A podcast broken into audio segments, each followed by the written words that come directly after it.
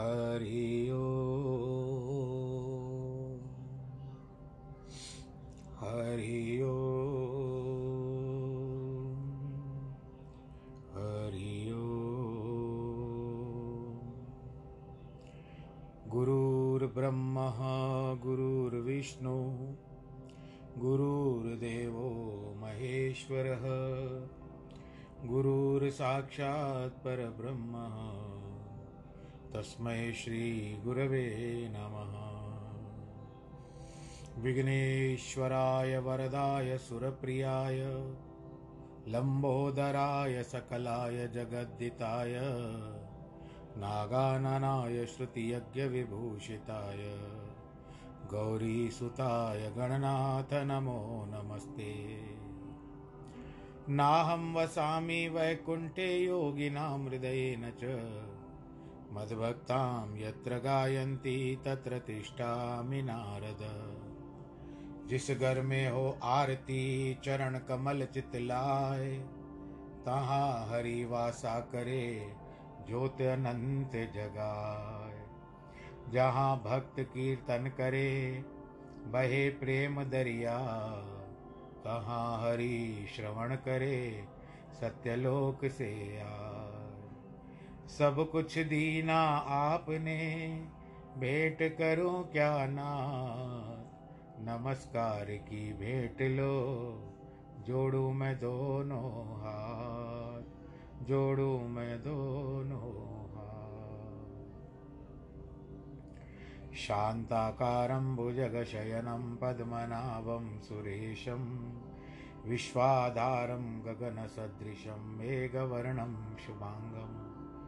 लक्ष्मीकान्तं कमलनयनं योगिवृद्धानगम्यं वंदे विष्णुं भवभयहरं सर्वलोकैकनाथं मङ्गलं भगवान् विष्णु, मङ्गलं गरुडध्वज। मङ्गलं पुण्डरीकाक्षमङ्गलायस्तनोहरि सर्वमङ्गलमाङ्गल्ये शिवे सर्वार्थसाधिके। शरण्ये त्र्यम्बके गौरी। नारायणी नमोऽस्तु नारायणी नमोऽस्तु ते। नारायणी नमोऽस्तु ते। श्रीकृष्णगोविन्द हरे मुरारे, हे नाथ नारायण वासुदेव।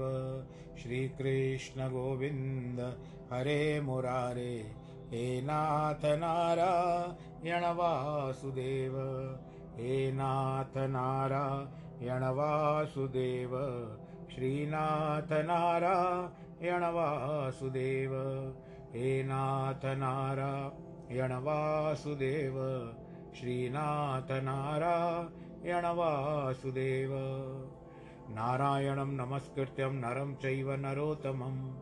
देवीं सरस्वतीं व्यास ततो जयमुदीरये। कृष्णाय वासुदेवाय हरये परमात्मने। प्रणतक्लेशनाशाय गोविन्दाय नमो नमः। ॐ नमो भगवते वासुदेवाय।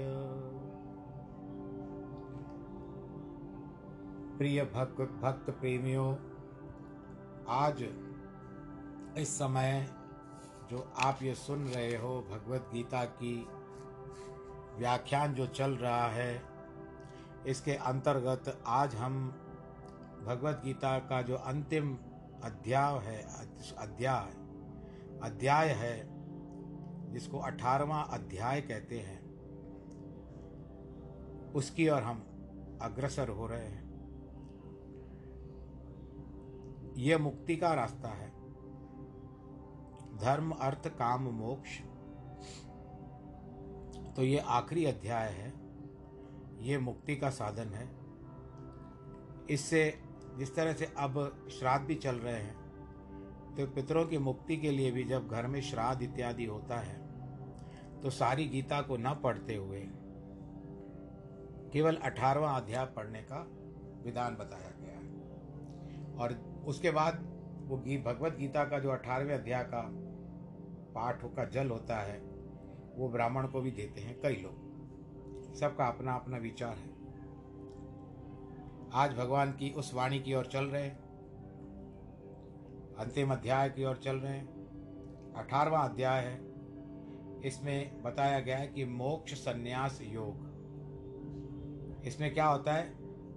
त्रिगुणात्मक श्रद्धा, आहार, यज्ञ, दान, तप विषय उपदेश सुन करके अर्जुन ने कृष्ण से पूछा, अब अर्जुन प्रश्न करते हैं, अर्जुन उवाच, संन्यासस्य महाभावो तत्वमिच्छामि वेद तुम, त्यागस्य च ऋषिकेश, पृथक के शिनिशूदन हे महाभाव, हे ऋषिकेश, हे किशिकेशी निषूदन, यानी केशी दानव को मारने वाले, मैं सन्यास का और त्याग का तत्व अलग अलग जानना चाहता हूँ।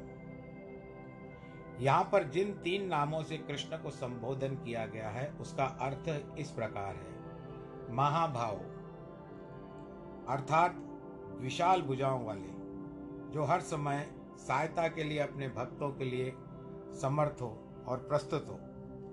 दूसरा ऋषिकेश ऋषिकाणाम ईश, इंद्रियों के स्वामी अर्थात जिसकी सत्ता से इंद्रियाँ काम करती है, वह इंद्रियों के को दुर्गम, दुर्मार्ग से भी बचाने वाले तीसरा होता है केशी निशुदन कैश दैत्य निशुदन केशी दैत्य का संहार करने वाले, कंस के आदेश से केशी नामक राक्षस एक घोड़े का रूप धारण करके कृष्ण को मारने के लिए यमुना के तट पर आया। वहाँ भगवान उस समय गोपों के साथ गौ चरा रहे थे दैत्यों ने सोचा, मैं कृष्ण और बलराम दोनों को उड़ा के ले जाऊँगा। भगवान तो अंतर्यामी है। वह दोनों भाई उस मायावी अश्वरूपधारी दैत्य के निकट गए। उसने अपना विशाल मुख खोला। भगवान ने अपनी भुजा उसके मुख में डाल दी। तब वह भुजा को दांतों से चबाने लगा। परंतु वो तो लोह के समान कठोर हो गई। अंत में भगवान ने उस भुजा पर उठाकर उसको इतना फेंका दूर कि धरती पर गिर करके मर गया। इस नाम से संबोधन करने का अर्थ है कि भगवान बाहर की दुष्ट शक्तियों से भी बचाने वाले हैं। बोलो, कृष्ण भगवान की जय। शास्त्र बारंबार कह रहे हैं कि, हे मनुष्य, तू ईश्वर का स्मरण कर तो प्रत्येक अवस्था में तेरी अवश्य रक्षा करेंगे। परंतु हम उन उपदेश को उपदेशों को भूल बैठे हैं।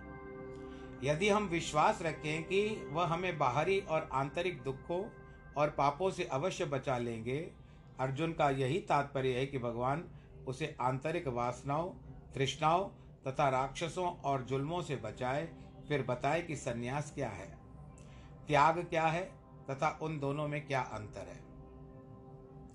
भगवान उवाच। भगवान जी ने कहा काम्यानाम कर्मणा न्यासम संन्यासम कवयो विदुः सर्वकर्म फल त्यागम प्राहुस्त्यागम विचक्षण।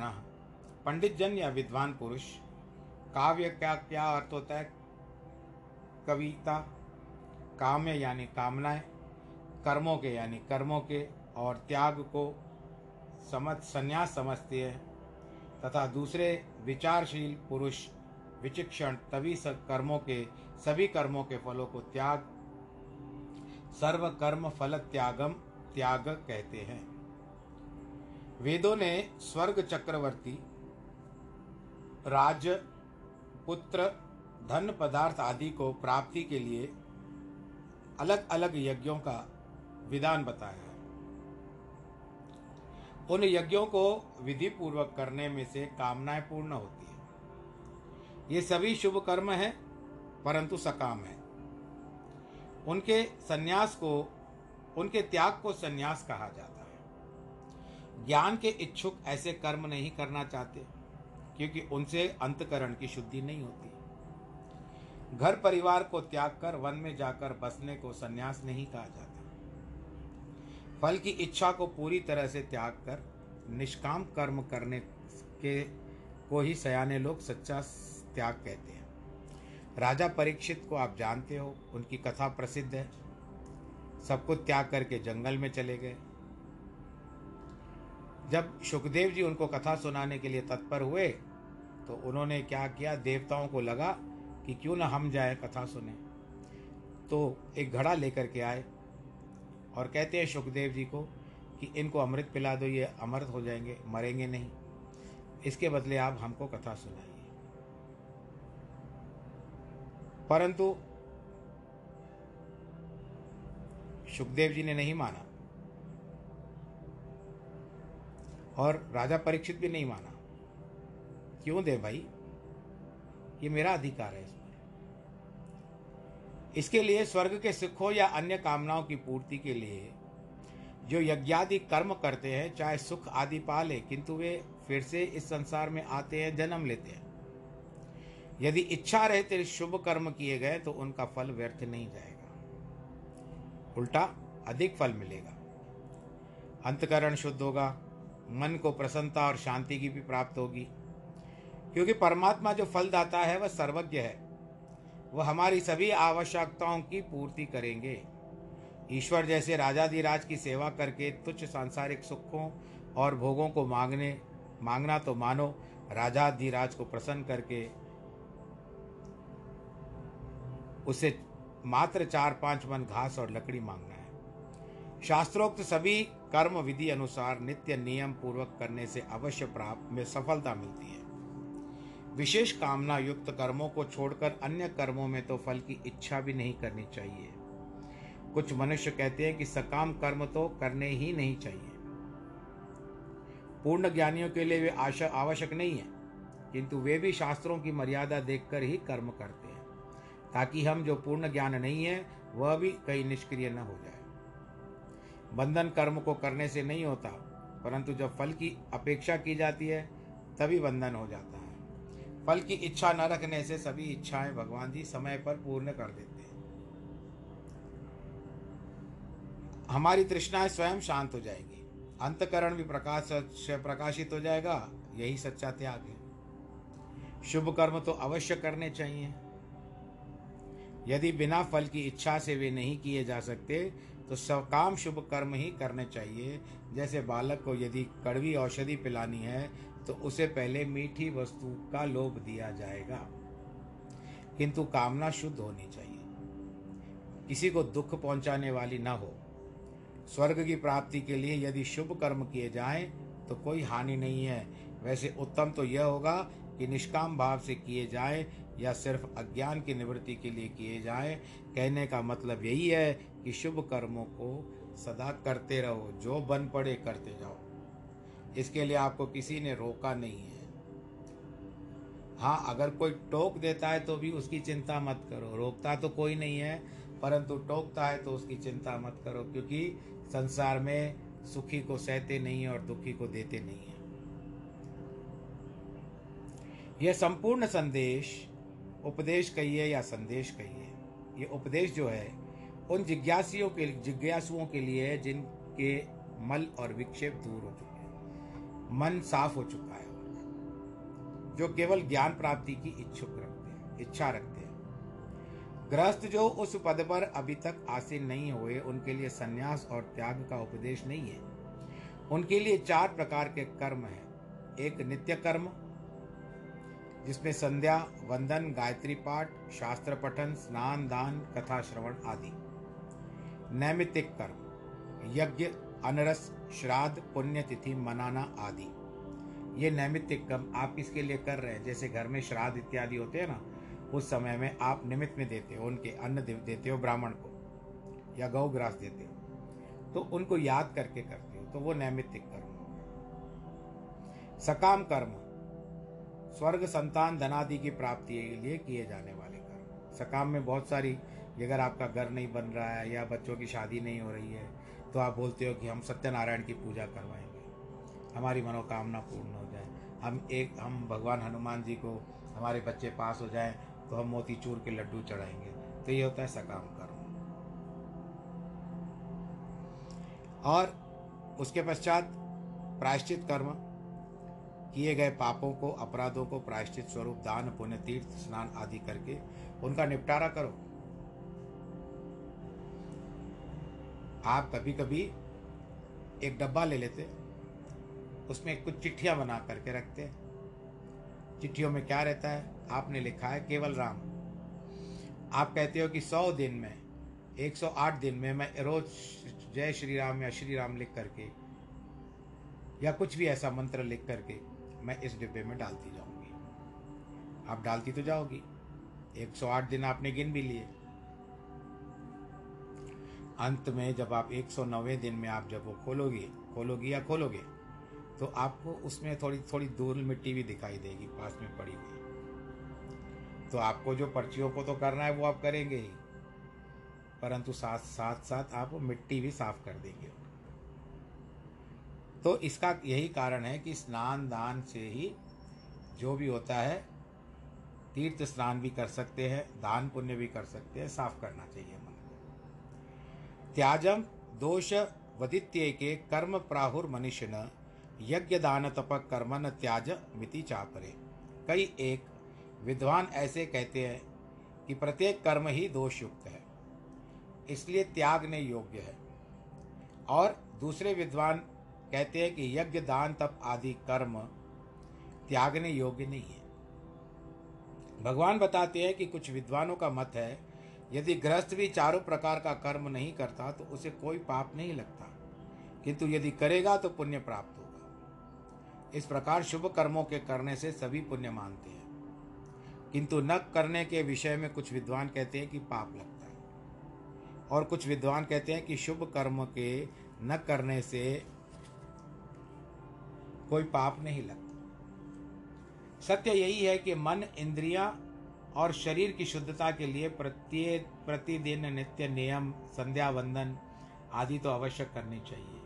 और वे भी प्रेम से और श्रद्धा पूर्वक सिर्फ़ प्रदर्शन या संसार की वाहवाही लूटने के लिए नहीं करने चाहिए। गुरु अर्जन देव ने भी सनातन धर्म के अनुसार नित्य नियम पूर्वक तीन बार संध्या वंदन करने की बातें लिखी है। प्रातः जप साप का पाठ, सायंकाल रहरास का साथ, रात्रि को कीर्तन सोहेली का पाठ करना प्रत्येक व्यक्ति का कर्तव्य है। कर्तव्य का पालन करना पाप है, न करना पाप है। अन्यथा ये तीनों समय निरर्थक सांसारिक शुभ, अशुभ कर्मों में नष्ट हो जाते हैं। यह वेला ईश्वर से मिलाप की है, क्योंकि तब तक मन सरलता से परमात्मा से लग सकता जब खान पान शयन, ब्रह्मण ब्रह्मण आदि के लिए नियम रखना आवश्यक समझते हैं तो फिर क्या अपने को बनाने वाले और पालन करने वाले परम पिता से मिलने के लिए नियम धारण करना क्या आवश्यक नहीं है? दुखों को काटने और परम शांति को प्राप्त करने के लिए नितांत आवश्यक है। राजा गुलाब सिंह किसी प्रदेश को जीतकर कुछ समय तक वहाँ रहा, ताकि उसका शासन सुदृढ़ हो जाए। तीन वर्षों के बाद राजा राज्य का शासन मंत्रियों और अन्य अधिकारियों के कंधों पर डाल दिया। अपने वास्तविक राज्य में आया, जाने का विचार किया। अपनी तीनों रानियों को पत्र दिया कि मैं आ रहा हूँ, तुम्हें इस प्रदेश से कुछ चाहिए तो लिख करके भेजो, मैं लेकर के आऊँगा। बड़ी और मजली रानी ने अपनी रुचि के अनुसार अपने लिए गहने और कपड़े लाने को कहा। किंतु छोटी रानी ने एक श्वेत कागज़ पर मस्सी से लाल करके, यानी जिसको आप लोग इंक कहते हो, उस पर सा लिखकर नीचे अपना नाम लिखा। राजा ने तीनों पत्र पढ़े। दो तो समझ लिए, परंतु तीसरे का अर्थ नहीं समझ पाया। अंत में अपने मंत्री से पूछा, ऋषि मुनियों को भी जब किसी वेद शास्त्रों के मंत्र का अर्थ में ध्यान ना आए तो एकांत में बैठकर खूब विचार करते वह मंत्री भी पत्र लेकर एकांत स्थल में चला गया। उस पर विचार करने लगा। उसने सोचा, श्वेत पत्र को लाल करके सा लिखकर भेजा है। अर्थात इसका अर्थ हुआ लालसा यानी इच्छा। अर्थात रानी ने लिखा है कि मुझे आपसे मिलने मात्र की लालसा है। कुछ नहीं चाहिए, परंतु स्पष्ट शब्दों में, लिखने में उसको संकोच हुआ है। इसीलिए अपने प्रेम को व्यक्त करने के लिए उन्होंने ये युक्ति निकाली है। राजा यह समझकर बहुत प्रसन्न हुआ। सभी रानियों के लिए उपहार छोटी के लिए भी बहुत दुर्लभ वस्तुएँ उपहार स्वरूप लेकर के अपने महल में आए। सीधा उस छोटी रानी के कक्ष में गया। इसके पूर्व राजा सदैव पटरानी के पास जाता था। बाद में अन्य दोनों रानियों के पास। यह देखकर दोनों रा, रानियाँ राजा के पास आई। पूछा स्वामी इस बार आपने ऐसा क्यों किया? राजा ने उन्हें छोटी रानी का पत्र दिखाया, देखो, तुमने आभूषण और गहने मांगे, परंतु उसने तो मुझे मांगा है। इसलिए तुम्हारी वांछित वस्तुएँ तुम्हारे पास भेजकर मैं स्वयं उसके पास गया छोटी रानी ने निष्काम भाव से पति प्रेम को प्राप्त किया तो पति तो मिला ही, साथ में उपहार भी मिल गए और वो भी विश्व अपने गिनती से अधिक। इस दृष्टांत से पता चलता है सकाम कर्मियों को फल तो मिल जाता है, किंतु भगवान नहीं मिलता। निष्काम कर्म करने से फल तो मिलता है, अंतकरण भी शुद्ध हो जाता है और परमेश्वर से मिलाप भी हो जाता है। एक बार ताली बजाइए बोलो, कृष्ण कन्हैया लाल की जय। जैसे प्रेमियों ने लेखा जोखा, प्रेमी जो कभी एक दूसरे से लेखा जोखा नहीं रखते। वैसे ही यदि प्रभु को हम अपना प्रियतम समझते हैं तो फिर लोखा जोखा लोखा जोखा काय का भाई?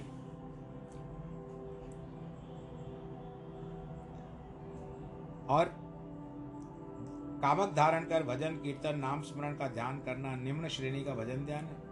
मानो, हम भगवान से अपना पारिश्रमिक मजदूरी मांग रहे हैं। जब मनुष्य मनुष्य को पारिश्रमिक देता है तो वो परमात्मा क्या नहीं देगा? फिर एक बात बताते हैं कि फिरोज के निकट, फिरोजपुर के निकट, कसूर नामक गाँव में एक महिला जो थी, सब्ज़ी बेचती थी। एक सत्संगी ने उसे आकर एक पैसे की सब्ज़ी ली। उसने उसे तोलकर एक सेर तरकारी दे दी, यानी सब्ज़ी दे दी। वहीं पर एक दूसरा व्यक्ति आया। उसने भी एक पैसा दिया, परंतु महिला ने बिना तोले ले किए एक शेर से अधिक सब्ज़ी उसको दे दी। केवल इतना ही नहीं, परंतु साथ साथ कुछ और भी सब्ज़ी फल फूल भी उसी एक पैसे में दे दिए। सत्संगी ने उससे पूछा, भाई, क्या उसका पैसा सोने का था? महिला ने उत्तर दिया, भैया, यह मेरा प्रियतम है और उसके साथ मेरा कोई लेखा जोखा नहीं है। यदि यह सभी कुछ ले जाता तो भी कुछ चिंता नहीं थी। सांसारिक व्यवहार में ऐसा है कि क्या भगवान अपने भक्त को सब कुछ नहीं दे देगा? पंचवटी में भगवान रामचंद्र ने लक्ष्मण को यही उपदेश दिया कि जन्म मरण के दुखों से यदि कोई समाप्त करना चाहता है तो निष्काम होकर शुभ कर्म करने चाहिए। तभी वृत्ति में वैराग्य उत्पन्न होगा। प्रारब्ध तो मनुष्य प्रत्येक जीव को भोगना ही पड़ता है, और भोगता भी है। एक व्यक्ति ने किसी भूत की उपासना की। उस भूत को अपने वश में कर लिया। भूत प्रकट हुआ तो उसने धन मांगा। भूत बोला, मेरे भीतर धन तो नहीं है। हाँ मेरा शरीर प्रस्तुत है। मैं अति उत्तम घोड़ा बन जाता हूँ। फिर मुझे बेच कर के तू धन कमा ले। ऐसा कहकर सुंदर गो, वो घोड़ा, सुंदर घोड़ा बन गया। उसे लेकर के राजधानी में गया, राजा को घोड़ा दिखाया। उसकी सुंदरता देखकर राजा मुग्ध हो गया। पचास हज़ार रुपये में उसको खरीद लिया। यानी विचार करिए कि उस समय पचास हज़ार क्या होते होंगे। एक बार राजा उस बैठ पर, उस घोड़े पर बैठ करके शिकार को गया। घोड़ा नदी नाले ऐसे पार कर रहा था, मानो कोई छोटे छोटे खड्डे हों। आखेट स्थल, यानी शिकार स्थल पर घोड़े को बांधा। प्रातःकाल पाया कि घोड़े के स्थान पर एक टट्टू बंधा है। राजा अपने गुप्तचरों पर बहुत गुस्से में आ गया। उसने समझा कि कोई मेरा घोड़ा चुरा करके टट्टू बाँध करके गया है। दो तीन दिन बीत गए। टट्टू की जगह पर एक गधा खड़ा था। भला उन्हें क्या पता था कि यह तो कोई भूत है। अंत में शिकार का कार्यक्रम समाप्त हुआ तो पाया कि गधे के स्थान पर एक बूढ़ा बैल खड़ा है। वे उस गाँव की ओर खींच करके ले चले।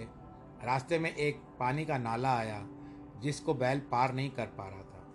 तब एक अनुचर ने उसके कानों को रगड़ा तो दूसरे ने पूछों को पकड़ा और तो दूसरे ने पूछों को, पूछ को भूत ने सोचा, अब और कितने दिन तक अपने बंधन, अपने आप को बंधनों में रखूँगा भाई? अतः कान एक के हाथ में पूंछ दूसरे के हाथ में रह गए, भूत अदृश्य होकर के चला गया। सभी देख करके चकित हो गए, ये क्या माया थी? फिर समझ गए, ये कोई तो भूत ही होगा। मतलब यही है कि राजा को पचास हज़ार रुपये के बदले में आखिर में मिला क्या? दो कान और एक पूंछ। इसी प्रकार हम भी शुभ कर्म करते हैं। सर्दी गर्मी में सत्संग, कथा श्रवण भी करते हैं। किंतु मन ही मन में कामनाएँ लेकर के आते हैं। इसलिए प्राप्त होते हैं कि सिर्फ़ कान और पूंछ। एक संत पुरुष ने अपने सुंदर कविता में कहा है, कौड़ी मिले न भाग्य बिन, सीखे हुनर हज़ार, क्यों नर पावे साहिबी, बिना लेख करतार। बंदा जाने मैं करूँ करणहार करतार, तेरा किया न होवेगा होवे, होवन हार। कहे दीन दरवेश पड़े क्यों ब्रह्म के फंदा कर्णकार करतार करेगा, तू कौन होता है बंदा? निश्चयम शृणते तत्र त्यागे भरत सत्तम त्यागो ही पुरुष व्याघ्र त्रिविध संप्रकीर्तित हे पुरुष श्रेष्ठ इस त्याग के विषय में मेरा निश्चय सुन, क्योंकि त्याग तीन प्रकार का है। इसको त्रिविध त्याग भी कहते हैं। वह है वह कहा गया है प्रकृति त्याग इसके पूर्व भगवान ने ऋषियों, मुनियों के मत बताए थे। अब इस विषय में अपना मत रखेंगे। कर्मों के त्याग माया के गुण के अनुसार तीन प्रकार का है। सात्विक, राजसिक और तामसिक। संन्यास के विषय में भगवान कुछ नहीं कहते। जिससे यह समझा जाता है कि वह तो करना ही नहीं चाहिए। अर्थात उसकी तो कोई आवश्यकता ही नहीं है। कर्म के तीन प्रकार हैं, कर्म, अकर्म और विकर्म। कर्म का अर्थ है वेद के अनुसार शुभ कर्म करना। अकर्म का अर्थ है कोई कर्म न करना। विकर्म का अर्थ है बुरे कर्म करना, पापमय कर्म करना। वेद कहते हैं, हे मनुष्य, जब तक मेरे शरीर में प्राण है, तेरे शरीर में प्राण है तब तक शुभ कर, कर्म धर्म के अनुसार करता चल, सदा सत्य बोल। वेद स्पष्ट रूप से कहते हैं, मांस न खाओ, मांस नहीं खाओ, मद्यपान नहीं करो, चोरी मत करो, असत्य मत बोलो, जुल्म और हिंसा मत करो, ऐसे विकर्मों का त्याग आवश्यक है। कर्मों का त्याग कहीं भी लिखा हुआ नहीं है। शुभ कर्म सदा ही करते रहने चाहिए। किंतु फल की इच्छा न रखें। अकर्मी होने का अर्थ है अपने कर्तव्य पालन से हट जाना, निकल जाना। हाथ, पाँव, आँखें बंद कर, बैठने पर मन शांत नहीं बैठता। वह तो कर्म करता ही रहेगा।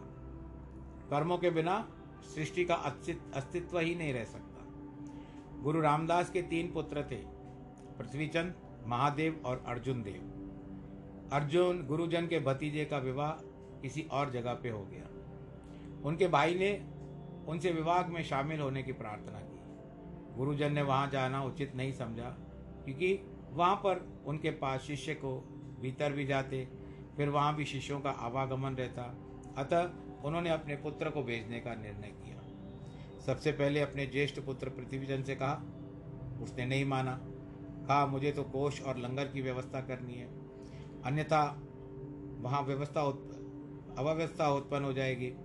परंतु वास्तव में उसने वहाँ से एक इसके लिए न जाना चाहा कि कहीं कोई दूसरा उसका कार्यभार अपने हाथ में न ले इसी प्रकार गुरु अर्जन का प्रेम पात्र बन जाए।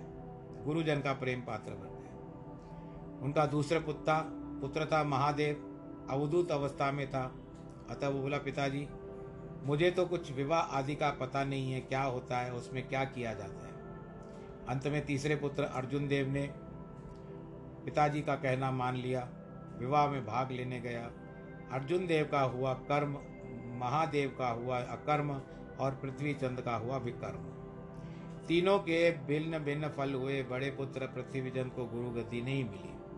महादेव को कोई फल प्राप्त नहीं हुआ, किंतु अर्जन देव ने कर्म किया गति उसी को प्राप्त हुई। मतलब है कि अर्जुन देव ने निष्काम भाव से पिता की आज्ञा का अनुसरण किया, इस प्रकार शुभ कर्म किया, उसे न केवल बिना किसी प्रयत्न के सब कुछ प्राप्त हुआ और अधिक फल भी प्राप्त हुआ।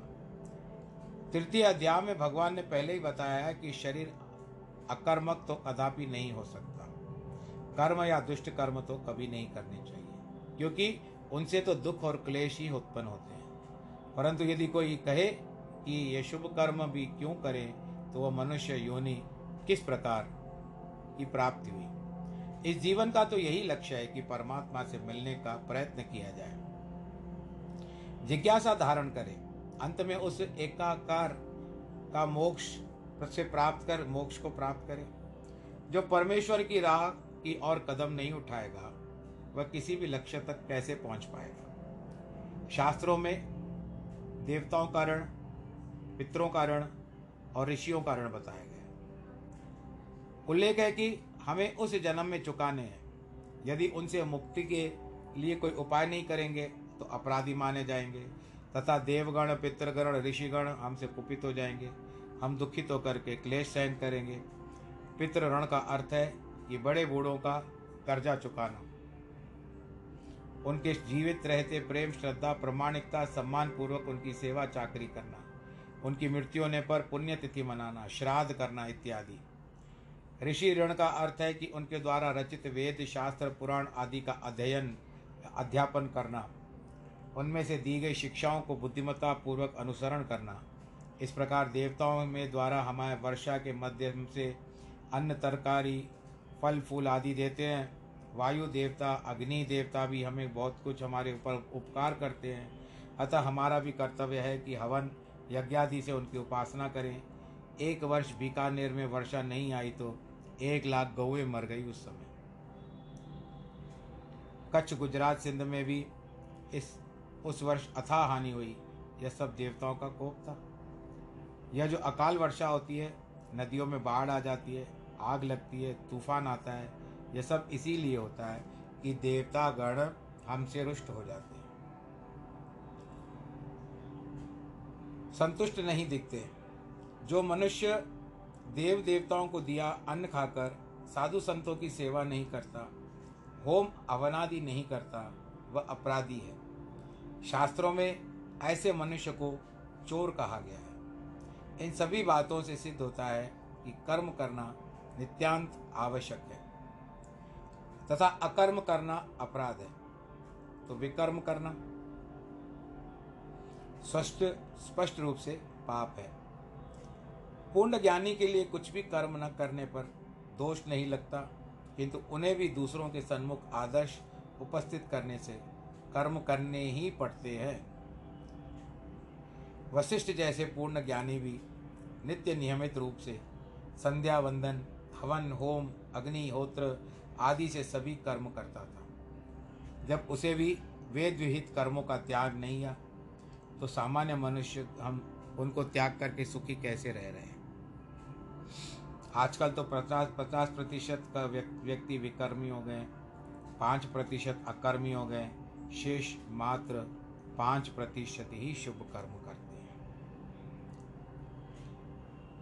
सच्चा त्याग तो वही है, नित्य शुभ कर्म किए जाएँ किंतु फल की कामना के बिना। नित्य नियमित रूप से कथा श्रवण का भी एक आवश्यक कर्तव्य है, जिसके द्वारा व्यक्ति अन्य कर्तव्यों के पालने से उद्यत होता है। जो व्यक्ति यह समझता है कि मेरे विचार तो धर्म के अनुसार ऊँचे हैं, इसलिए कथा श्रवण नहीं करता। अपने आप को छल करता है, अपने आप को धोखा देता है। कथा श्रवण से विचार पहले से अधिक ऊँचे और धर्म से दृष्टि से परिपक्व हो जाते हैं। अन्यथा शीघ्र ही फिसल जाने की संभावना है। यज्ञ दान तप कर्म न त्याजम कार्यमेव तत्। यज्ञो दानम तपश्चैव पावनानि मनीषिणाम। यज्ञ, दान तथा तपस्या रूप कर्म त्याग करके योग्य नहीं है तो अवश्य करने चाहिए यज्ञ, दान, तप और ये तीनों कर्म ही बुद्धिमान पुरुषों को पवित्र माना जाता है। एतान्य पितु कर्माणि संगत्यत्व फलानि च कर्तव्यानि ते पार्थ निश्चितम मन मतमुत्तमम। हे पार्थ, इस यज्ञ, दान, तप आदि तथा सभी कर्तव्य कर्मों को भी, आसक्ति और फलों को ही करना चाहिए। ये मेरा निश्चय है, उत्तम मत है। जब भगवान ने अपना निर्णय सुनाया तो ये शुभ कर्म भी निष्काम भाव से करने चाहिए। कर्म योग की शिक्षा का सार है कि निष्काम भाव से कर्म और करने से राजसी तामसी भावनाओं का नाश हो जाता है। कि यदि ममत्व न रहा तो अंतकरण में सात्विक पवित्रता आ बसेगी और कर्म के बंधन से नष्ट हो जाएँगे। जो केवल वेदांत पढ़कर अकर्मी हो जाते हैं, उनके मन में पशुता आ जाती है। वेदों की तो शिक्षा और आज्ञा है कि जब तक शरीर में प्राण है, तब तक कर्म करते रहो। केवल शुभ कर्म करने के पश्चात फल की इच्छा धारण न करना आवश्यक नहीं, बल्कि उनमें ममत्व, ममता या मोह धारण करना, यह यज्ञ, तप, दान मैंने किया है। यह अहंकार भी महादुखप्रद है तथा बंधन कारक है। महर्षि अष्टावक्र ने राजा जनक को ज्ञान का उपदेश देते हुए कहा था कि अहंकार अहंकार अर्थात मैं ही करता हूँ। यह अभिमान उतना ही दुख देने वाला है जितना किसी भयंकर विषधर सर्प का दंशन क्यों न हो। कोई जहर वाला सांप आकर के डस क्यों न ले, ये अहंकार भी उतना ही विषय धारक है विष धारक है।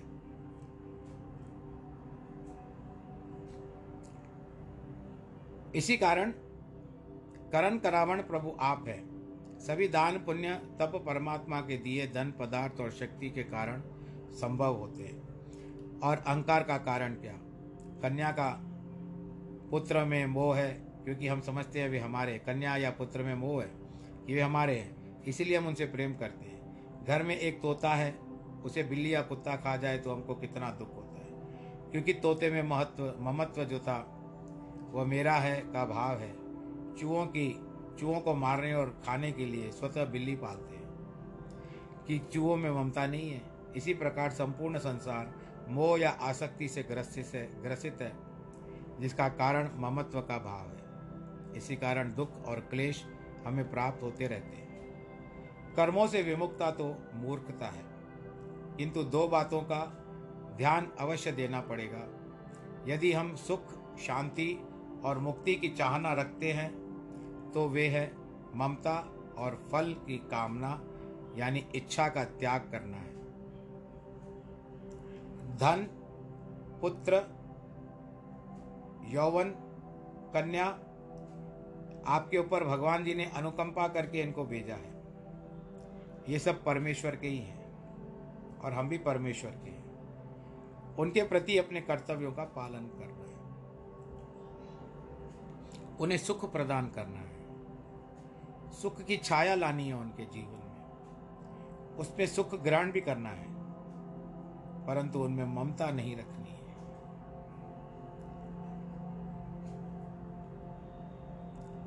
भ्रमर सारे उपवन में संपूर्ण सुमनों की, सुमन कहते हैं, फूल को, सुगंध को ग्रहण करता है। किंतु वह उनमें फंसता नहीं है। केवल कमल के फूल में उसकी ममता है। और उसी में फंस करके अपने प्राणों को गंवा देता है। सभी कुछ कर्म करने के और कराने वाला परमेश्वर है। ऐसा जानकर जो वर्तन करता है, संसार में वर्तमान होता है, कि मेरा मुझमें कुछ नहीं है, जो कुछ है सो तेरा। भगवान, मेरा कुछ नहीं है। तूने मुझे भेजा संसार में, सुख सुविधाएँ उपलब्ध कराई। आशीर्वाद के साथ तू तूने सहयोग किया। मैं अच्छा जल अच्छा भला चल पड़ा। दुनिया मुझे मांगने मानने लगी। उसके बाद जब देखा कि अब तो दुनिया मुझे मान रही है तो जो जिसने मुझे भेजा है तो वो मेरे किसी काम का नहीं है। चलो तुम बैठ जाओ, मैं अपने आप ही, अपने आप को चला लूँगा। और आखिर में फिर वैसा भी समय आया कि चलते चलते अचानक मेरी गाड़ी रुक गई और रुकने के बाद फिर मैं से, मैंने तुझे पुकारा कि भगवान अभाव तो इस तरह से भगवान फिर दौड़ करके आ गए। तो वो कभी भेदभाव नहीं रखते हैं। इसके लिए स्वतः ही अपने आप को उठाने की चेष्टा करें। भगवान जी के दृष्टि में आने की चेष्टा करें। जैसे एक नौकर रहता है, बॉस को खुश करने के लिए अच्छे से काम करता है तो उसी तरह हमारे भी बिग बॉस भगवान नाथ जी हैं, उनका ध्यान करिए और अपना जीवन जो है स्वस्थ रखें, आनंदपूर्वक रखें और साथ साथ में इसमें यह भी बताते हैं कि अपना ख्याल रखें, सैनिटाइज़र का प्रयोग करें, मास्क मुख पर ज़रूर लगाएँ। सोशल डिस्टेंसिंग मेंटेन करें, अपने परिवार के साथ सदैव खुश रहें, आनंद के साथ अपना जीवन व्यतीत करें, कर्म भगवान जी को अर्पण करें। आज जिनके वैवाहिक वर्षगांठ है, या उनके परिवार के किसी भी सदस्य के हैं, अथवा जन्मदिन है, या उनके परिवार के किसी भी सदस्य के हैं, उनको बहुत बहुत आशीर्वाद, बहुत सारी बधाई। ईश्वर करे आपके जीवन में ये दिन बार बार आए, खुशियाँ लाए। सर्वे भवन्तु सुखिनः, सर्वे सन्तु निरामया, सर्वे भद्राणि पश्यन्तु, माँ कश्चित् दुःखभाग् भवेत्, नमो नारायण।